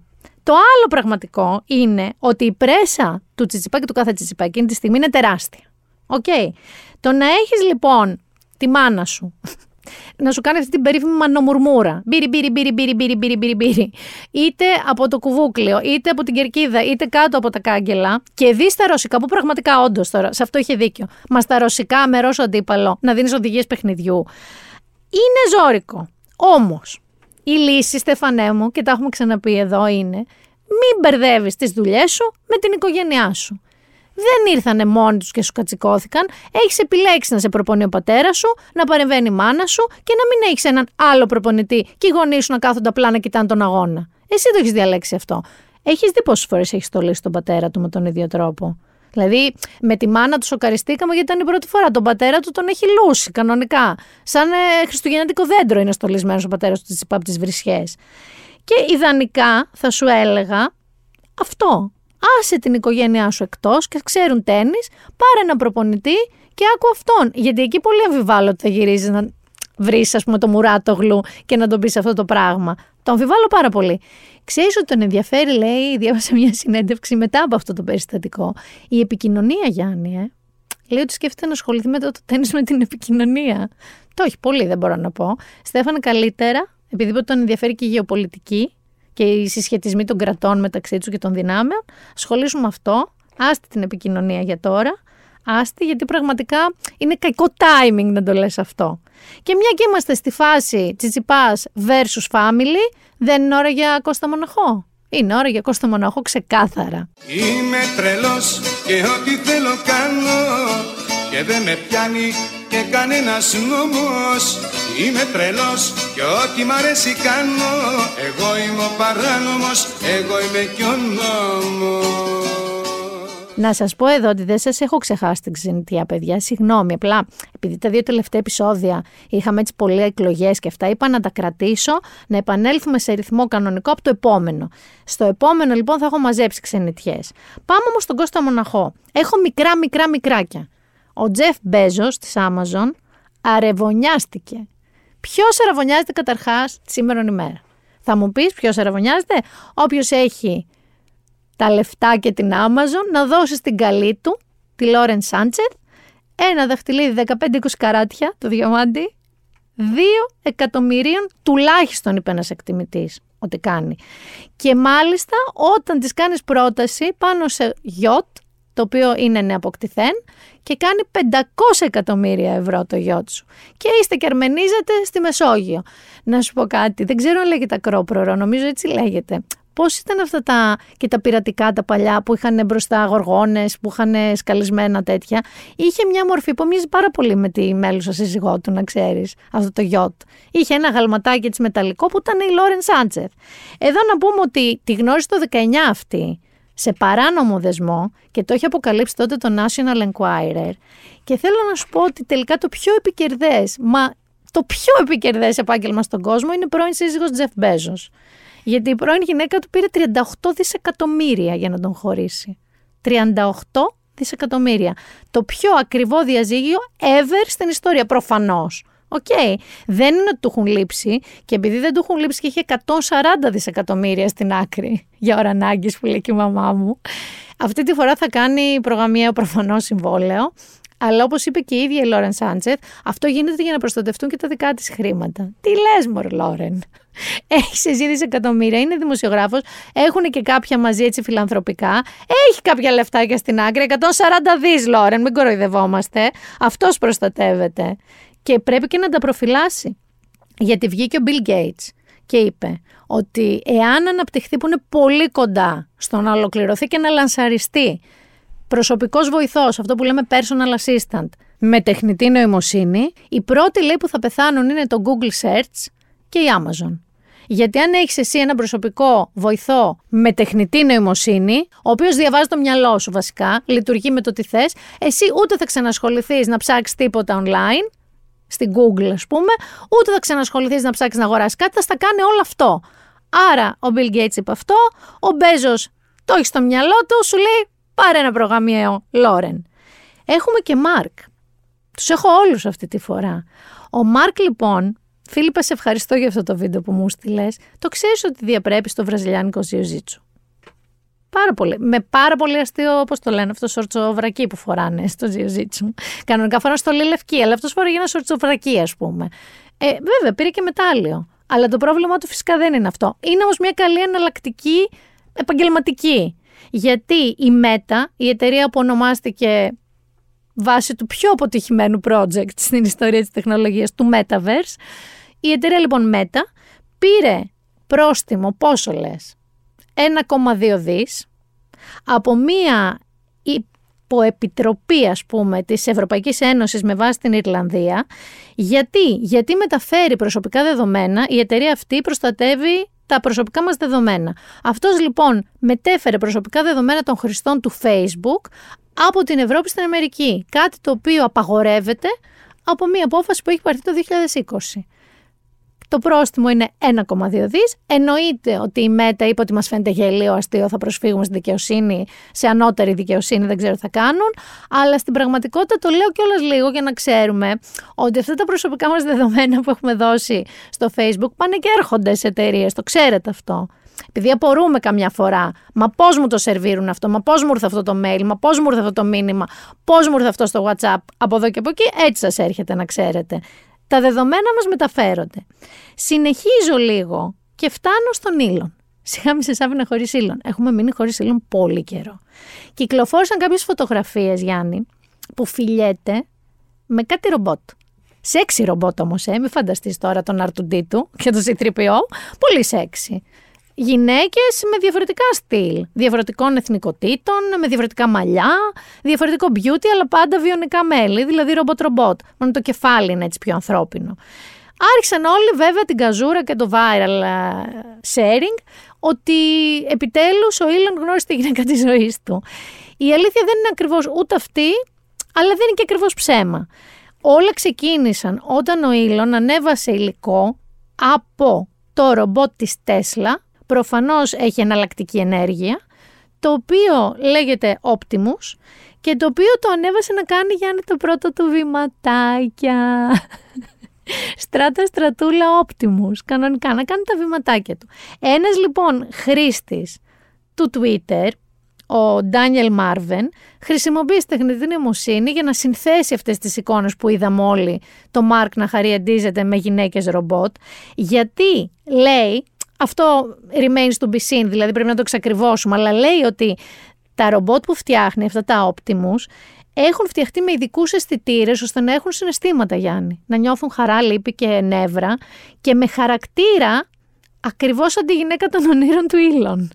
Ότι έχει κάτσει και έχει φτιάξει το ρομπότ της Τέσλα με χαρακτήρα και ψυχοσύνθεση και attitude της γυναίκας των ονείρων του με, με το καλό τα ρομποτάκια σας, Ήλον μου. Ούτε αυτό μπορώ να σας το εξακριβώσω. Είναι ένας χρήστης το στηρίζει αυτό. Αλλά η αλήθεια είναι, ρε παιδί μου, ότι τώρα με τον Ήλον, ε, δεν θα μου έκανε και τρελή εντύπωση. Αλήθεια. Θυμόμαστε το παιδί του το έχει ονομάσει, δεν ξέρω, μια εξίσωση. Δεν ξέρω να θυμηθώ ακριβώς το όνομά του.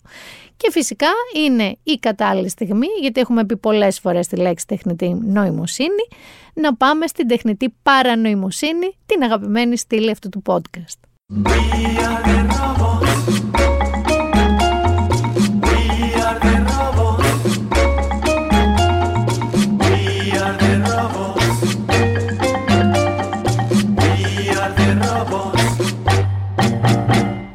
Σήμερα δεν θα σας τρομοκρατήσω μόνο γιατί έχω και μια πολύ outs είδηση, αλλά και μια πάρα πολύ καλή είδηση που αφορά την τεχνητή νοημοσύνη.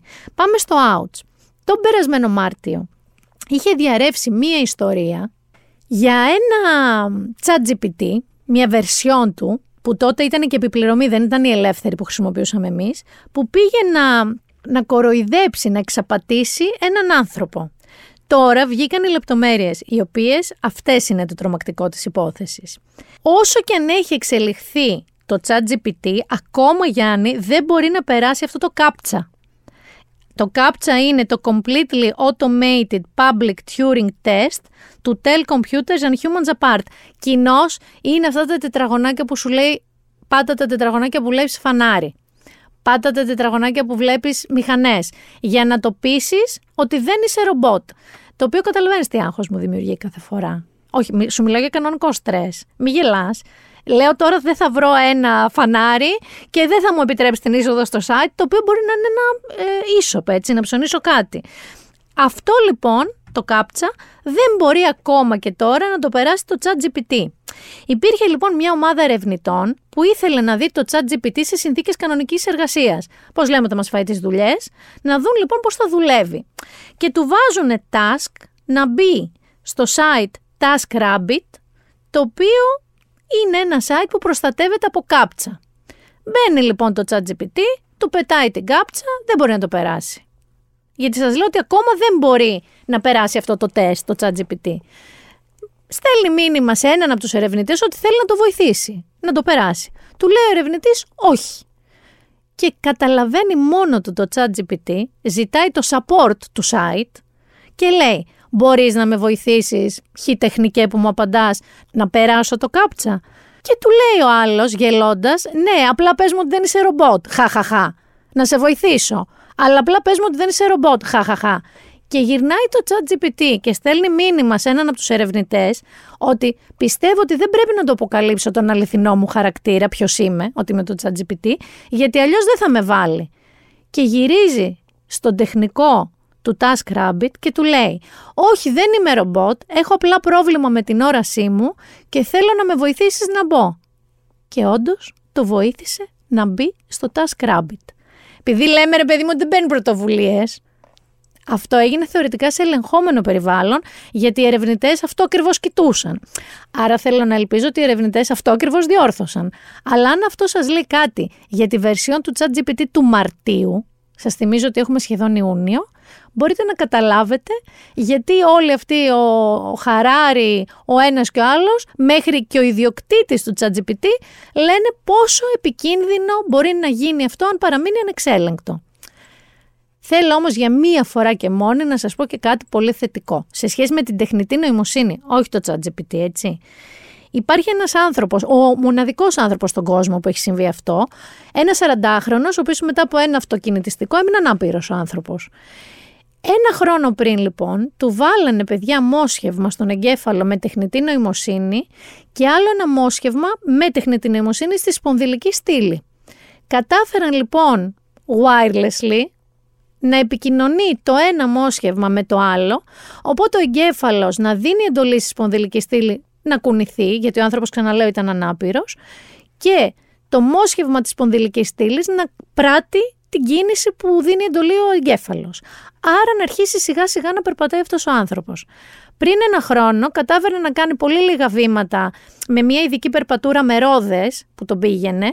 Αυτή τη στιγμή όμως ένα χρόνο μετά, με συνεχή χρήση αυτών των μοσχευμάτων, έχει καταφέρει να περπατάει με πατερίτσες και σε ανώμαλο έδαφος και σε ανηφόρα και ενώ τα δύο αυτά μοσχεύματα δεν είναι απαραίτητα ενεργοποιημένα, μπορεί να είναι και απενεργοποιημένα.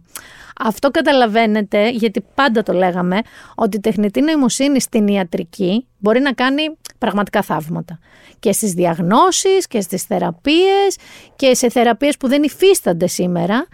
Όμως δεν θα σταματήσω να λέω ότι όσα καλά και να μπορεί να κάνει, αν δεν ρυθμιστεί κάτι με κάποιο τρόπο να ελέγχεται, δεν θα έχουμε καλά ξεμπερδέματα και θα δούμε τα κακά του μαντάτα πολύ πριν τα καλά του μαντάτα. Κατάφερε και το έκανα και αυτό μαύρο. Ας πάμε στο entertainment, Γιάννη.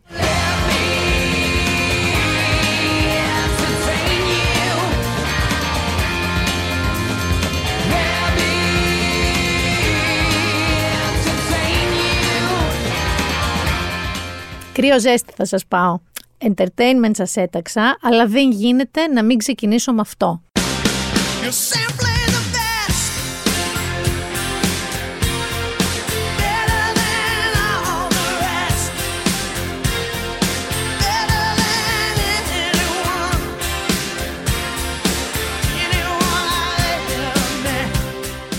Παιδιά έφυγε 83 ετών, η τεράστια Τίνα Έμενε στη Ζηρίχη το τελευταίο διάστημα, μάλλον σε μια περιοχή έξω από τη Ζηρίχη. Είχε μακρά ασθένεια, είχε περάσει διάφορα. Έφυγε λοιπόν στα 83 της. Εντάξει, είναι θρύλος της μουσικής, είναι λίγο να το πω αυτό. Η περίφημη βασίλισσα του rock and roll. Μιλάμε για μία από τις μεγαλύτερες γυναίκες τραγουδίστριε, έτσι. Σταρ, όχι τραγουδίστριες. Και μάλιστα μου έχει μείνει, μου έχει χαρακτήσει στη μνήμη λόγω ηλικίας αυτό το The Best που αυτές τι φοβερές γάμπες της με τις κλασικές γόβες της. Ε, Της αντιπαρέβαλε το βίντεο κλιπ μαζί με τις οπλές αυτά τα πόδια ενός δυνατού αλόγου. Η Τίνα Τέρνερ όμως, εκτός από καταπληκτική τραγουδίστρια, έχει και μια τραγική προσωπική ιστορία. Προφανώς έχετε διαβάσει πολλά από τη μέρα που ανακοινώθηκε ότι έφυγε από τη ζωή. Έζησε τεράστια ενδοοικογενειακή βία από τον σύντροφο σύζυγό της Άικ Τέρνερ. Ε, έλλειψη αγάπης, ε, μοναξιά και πολύ πριν αυτό που λέμε before it was cool, πολύ πριν από τώρα που έχει ανοίξει σοβαρά η συζήτηση για όλα αυτά, μιλάμε για το 70 και το 80, έγινε και λίγο σύμβολο των γυναικών που ζούσαν ίδιες καταστάσεις με εκείνη γιατί μίλησαν ανοιχτά. Και όχι μόνο μίλησαν ανοιχτά, αλλά στα 39 της παιδιά κατάφερε να κάνει restart στα 80's. Δηλαδή παράτησε τον Ike Turner, πήρε μαζί τα δύο δικά τους παιδιά, τα οποία του μεταξύ τα έχει χάσει τα παιδιά της, και δύο που είχε αυτός από τον προηγούμενο γάμο του, για να τα σώσει. Και τώρα 39 χρονών μόνη της με τέσσερα παιδιά και με τέτοιο τραυματικό παρελθόν, ξεκίνησε ξανά την καριέρα της. Δηλαδή τα private dancer και όλα αυτά βγήκαν μετά, μετά τα 39 της. Έφυγε λοιπόν πολύ φτωχότερος και δεν καθόλου κλισέ ο κόσμος, φοβερή γυναίκα, φοβερός χαρακτήρας, φοβερή καλλιτέχνης. Διαβάστε για αυτήν. Έχουν γραφτεί πολλά, αλλά και εγώ που νόμιζα ότι ξέρω πολλά πράγματα για τη ζωή της, διαβάζοντας άρθρα, το Lady Like έχει ένα φανταστικό, έμαθα κι άλλα. Και πρέπει να το διαβάσεις σε λεπτομέρειες για να καταλάβεις πόσο ταλαντούχος, φωτεινός άνθρωπος και πόσο ταυτόχρονα παιδιά σκοτεινή ζωή είχε. Πάμε λίγο σε κάτι λίγο σκοτεινό σε σειρά να σας προτείνω, αλλά περίεργο. Να φύγουμε λίγο από την Τίνα Τέρνερ. Υπάρχει μία σειρά που δεν είναι καινούρια, είναι του 20 και λέγεται Soulmates και είναι στο Prime. Θα μου πεις που τη βρήκες και γιατί, κοπέλα μου. Θα σας πω, επειδή έχω τρελαθεί με το τελευταίο επεισόδιο του Succession και το ρόλο της Shiv, της Sarah Snook, της κόρης τέλος πάντων, της οικογένειας, κάτι έψαχνα για αυτήν. Και έπεσα πάνω στο Soulmates, που παίζει και αυτή, αλλά παίζει και ο Bill Skarsgård και παίζει και ο, ο Wags από το Billions, αν βλέπετε Billions, το δεξί χέρι του Billions. Παίζουν γνωστοί ηθοποιοί, όχι όμως όλοι μαζί, γιατί το Soulmates είναι αυτοτελή επεισόδια. Και είναι λίγο sci-fi, αλλά θα σας πω με ποια εκδοχή. Υποτίθεται ότι, όχι στο πολύ μακρινό μέλλον, οι επιστήμονες έχουν βρει έναν αλάνθαστο τρόπο, Γιάννη, να σου βρουν το soulmate σου. Τον τέλειο σύντροφο για σένα. Υπάρχει αλάνθαστη μέθοδος στο εγγύς μέλλον. Μην ανησυχείτε ή μάλλον να ανησυχείτε, γιατί το μόνο που θέλω να σας πω για αυτή τη σειρά, γιατί αλλιώς θα σας ρίξω spoiler, είναι ότι δεν είναι κομμεντή. Δεν είναι καν ρομαντικό είναι περισσότερο δυστοπικό και το κόστος αυτού που λέμε αναζήτηση της αληθινής μίας και μοναδικής αγάπης στη ζωή σου. Παίζουν πολύ γνωστοί ηθοποιοί, συνέχεια θα είστε, ρε εσύ αυτό που τον είχαμε δει, που τον είχαμε δει, που έπαιζε, που έπαιζε. Κάποιοι από αυτούς είναι πάρα πολύ γνωστοί, θα θυμηθείτε αμέσως που έπαιζαν. Αν έχετε δει και το Modern Love, που και αυτό τέλος πάντων με πολύ πιο ευίωνο τρόπο και συγκινητικό είναι αυτό τελεία επεισόδια γύρω από την αγάπη, τέτοιες λογικής είναι και το Soulmates. Οπότε σας το δίνω σαν κάτι πολύ ιδιαίτερο, πολύ περίεργο και αρκετά σκοτεινό. Παρά το ότι ψάχνει για το significant other, τον ένα και μοναδικό σύντροφο της ζωής μας. Και πάμε τώρα σε ένα άλλο set, ντουέτο, σχέση, το Platonic, Apple TV. Πρόλαβα και είδα εννοείται όσα επεισόδια έχει βγάλει, γιατί παίζει Rose Byrne που τη λατρεύω και παίζει και ο Seth Rogen. Το story έχει ως εξής. Είναι δύο κολλητοί, πρώην μάλλον κολλητοί, που τα έχουν σπάσει Και τώρα κοντεύουν, ξέρεις, μεσήλικε. Είναι κοντά στη μέση ηλικία τους. Και κάπως τα ξαναβρίσκουν αυτοί οι δύο. Τα βρίσκουν εννοώ σαν κολλητοί, ξαναβρίσκονται σαν κολλητοί. Παιδιά και αρχίζει ένα story που φέρονται σαν, τι να σου πω, πώς είναι αυτό που λένε το spring break που έχουν οι Αμερικανοί, που πάνε τα πιτσιρίκια και γίνεται μουρλής γιατί από τα κολέγια και από τα πανεπιστήμια, φέρονται λες και είναι teenagers σε ξεσάλωμα. Το χιούμορ είναι χοντροκομμένο, είναι φοβερή όμω η χημεία αυτών των δύο, σε Ρόγκεν και Rose Byrne. Και Γιάννη είναι ακριβώς αυτό που θες. Μετά από μέρες σαν και αυτέ που πέρασαν το Σαββατοκύριακο, που γυρνάς σπίτι, πετάς τα παπούτσια σου και λες: Θέλω να δω κάτι, να γελάσω, να νιώσω καλά, να μην νιώθω ότι βλέπω και ένα τελείως σκουπίδι. Είναι πάρα πολύ ευχάριστη σειρά να τη βλέπετε. Όπως ήταν και το Shrinking που είχε βγει, το Apple TV αρχίζει και κάνει μια μικροσχολή σε τέτοιες σειρές. Πολύ καλό το Platonic μέχρι στιγμής. Δεν έχω βγει όλα τα επεισόδια. Να σας πω και κάτι να μην δείτε. Δεν το λέω συχνά, γιατί την πάτησα. Λοιπόν, υπάρχει μια σειρά στο Netflix, πάρα πολλά υποσχόμενη, από άποψη ιστορίας. Λέγεται Muted, El Silencio νομίζω λέγεται, είναι ισπανική τέλος πάντων. Και είναι ένας άντρας, νεαρός, ο οποίος σκότωσε με φρικτό τρόπο τους γονείς του πριν πόσα χρόνια και έκτοτε δεν έχει μιλήσει ποτέ. Δεν έχει πει τίποτα και πέφτει στα χέρια τώρα μιας άλλαντι άλλων ψυχιάτρου, το οποίο είναι τελείως σουρεάλ αυτός ο χαρακτήρας. Μπουρδουκλώνεται εκεί και μια έφηβη που είναι το κλειδί να τον κάνει να μιλήσει. Μη είστε πολύ λογό, δεν θα σας κάνω spoiler, γιατί κάποιος μπορεί να θέλει να το δει. Η δική μου σύσταση είναι μη το δείτε, είναι πολύ χάσιμο χρόνο. Θα μπορούσε να είναι πολύ ωραία ταινία μια μισή ώρας. Βαριά δύο, όχι, μια μισή ώρας. Και με ένα τέλος λίγο, λιγότερο ξεχυλωμένο και ακραίο. Muted, Netflix, don't. Μη το δείτε. Και πάμε και στο βιβλίο. Λοιπόν, το βιβλίο δεν το κάνω σχεδόν ποτέ πια. Προσπαθώ να σας λέω βιβλία μεταφρασμένα στα ελληνικά και έχω μια καταπληκτική φίλη που όταν λέω ότι κάτι δεν έχει μεταφραστεί, μπαμ, μου στέλνει ότι βγαίνει από τις εκδόσεις τάδε τότε μεταφρασμένο. Είναι μέσα στο χώρο. Αυτό που μου το σύστησε η Τζόση, η φίλη μου, και Τζόση, από τη μία σε ευχαριστώ, από την άλλη λίγο σε μισό, γιατί κόλλησα τόσο πολύ, το κατέβασα στο e-reading ε, device μου, ε, και κόλλησα τόσο πολύ που από τις κοντά 400 σελίδες πόσες είναι, μέσα σε μια μέρα έχω περάσει 70. Δηλαδή θα το τελειώσω μέσα στο Σαββατοκύριακο. Το βιβλίο αυτό λοιπόν λέγεται The Paper Palace και είναι της Miranda Cowley Heller Εννοείται ότι ήταν νούμερο ένα στο New York Times, το εκθιάζει η Vogue, η New York Times, η Times του Λονδίνου, πολύ σημαντικά μέσα. Παρόλα αυτά, θυμάσαι που γκρίνιαζε μια φορά πόσο βαριά πια είναι τα καλά βιβλία που γίνονται bestseller, πόσο πολύ στενάχωρα ρε παιδί μου, μαύρα είναι, που σε πιάνει ψυχή σου μετά. Αυτό δεν είναι ακριβώς έτσι. Αυτό είναι στο στυλ, αν έχετε διαβάσει το εκεί που τραγουδούν οι καραβίδες, αν έχετε διαβάσει το μικρές φωτιές παντού, ίσως έχετε δει και τη σειρά στο Prime, Little Fires Everywhere, είναι τέτοιο στυλ βιβλίο. Να σας πω λίγο και την υπόθεση. Είναι, σκεφτείτε και φανταστείτε, ένα τέλειο πρωινό του Ιουλίου και η Ελ, μία γυναίκα 50 ετών, πάρα πολύ χαρούμενα και ευτυχισμένα, παντρεμένη, πολύ χαρούμενη στο γάμο της και μαμά τριών παιδιών, Ξυπνάει στο Paper Palace, που είναι το εξοχικό τους επί χρόνια της οικογένειάς της, έτσι το λέει, Paper Palace. Ένα πρωινό λοιπόν, ενώ έχει συμβεί κάτι που δεν έχει ξανασυμβεί ποτέ.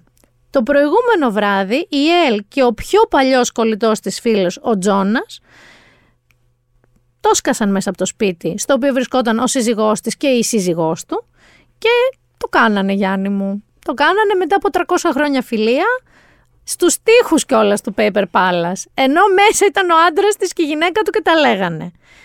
Και μέσα τώρα στο επόμενο 24ωρο, γιατί όλο το βιβλίο σχεδόν διαδραματίζεται μέσα σε 24 ώρες και 50 χρόνια μαζί, γιατί σε πάει μπρος πίσω εννοείται, η Ελ θα πρέπει να αποφασίσει ανάμεσα στη ζωή που έχει χτίσει, την ευτυχισμένη ζωή που έχει χτίσει, με τον άντρα της που πραγματικά αγαπάει και έχουν τρία παιδιά, τον Πίτερ, και τη ζωή που πάντα ονειρευόταν από μικρή να κάνει μαζί με τον Τζόνας αν κάτι τραγικό, ένα τραγικό περιστατικό στα νιάτα τους, δεν είχε αλλάξει για πάντα τη ροή των ζώων τους, το πώς πήγαν οι ζωές τους.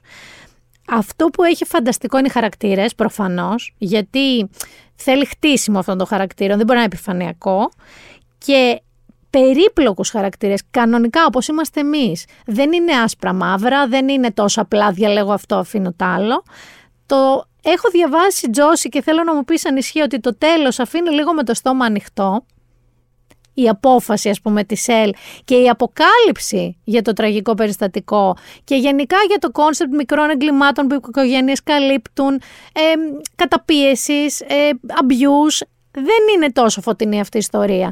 Ξεκινάει από ένα περιστατικό σε μια γυναίκα 50 ετών από το πουθενά, σε πάει πίσω και σε ξαναφέρνει.